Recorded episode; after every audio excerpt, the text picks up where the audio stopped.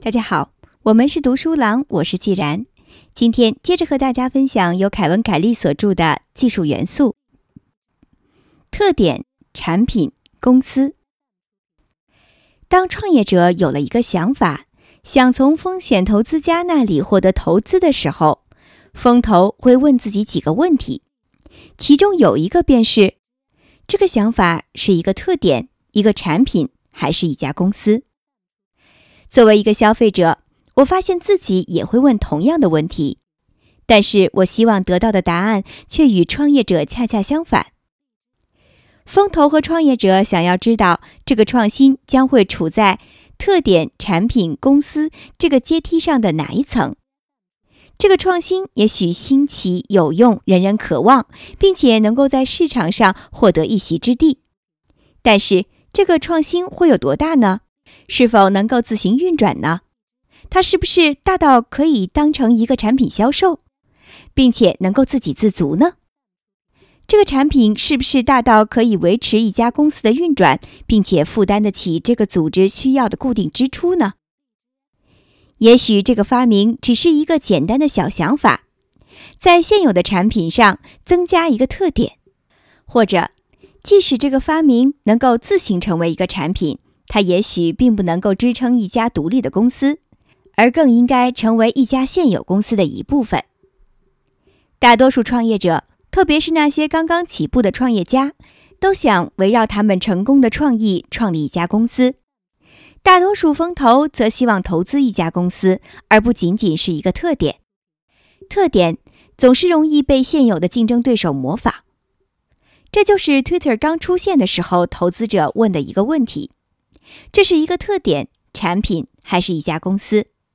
虽然他现在已经获得了成功，但是这个问题的答案仍然不甚明朗。地理位置定位技术是一个特点、一个产品，还是一家公司呢？在计算技术的历史上，有数不尽的例子，我们把特点当作产品和公司，但到最后，我们发现这些仅仅都是特点而已。小公司卖的 Phone Shop 插件，最后成为软件出厂时自带的功能。早期生产的导航设备，最后成为汽车的内置功能，而广告监测的服务内建到了搜索引擎当中。对于发明者来说，这些并不是最坏的结果，但却激励着大多数创造者把自己的想法上升到特点、产品、公司阶梯中的公司的位置。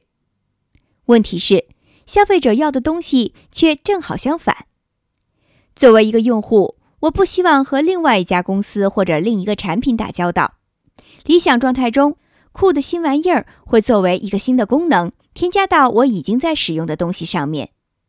我不想去另外的一个网站重新注册、记住新密码、学习新的操作、安装另外的一个设备、随身携带更多的东西、另外一个求助热线的号码、下载另外一个应用、安装另外一个引擎、记得访问另外一个网站。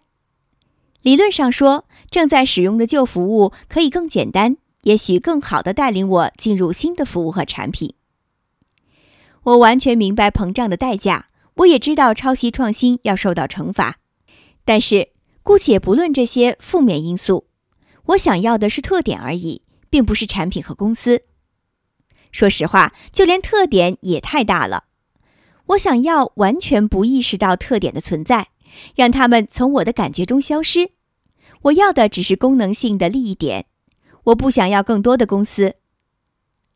这中间的张力将会一直存在。创造者希望他们的特点可以成长为产品或者更多，但消费者希望产品缩减成特点或者更少。这就是技术元素的现实。二零一一年三月十六日。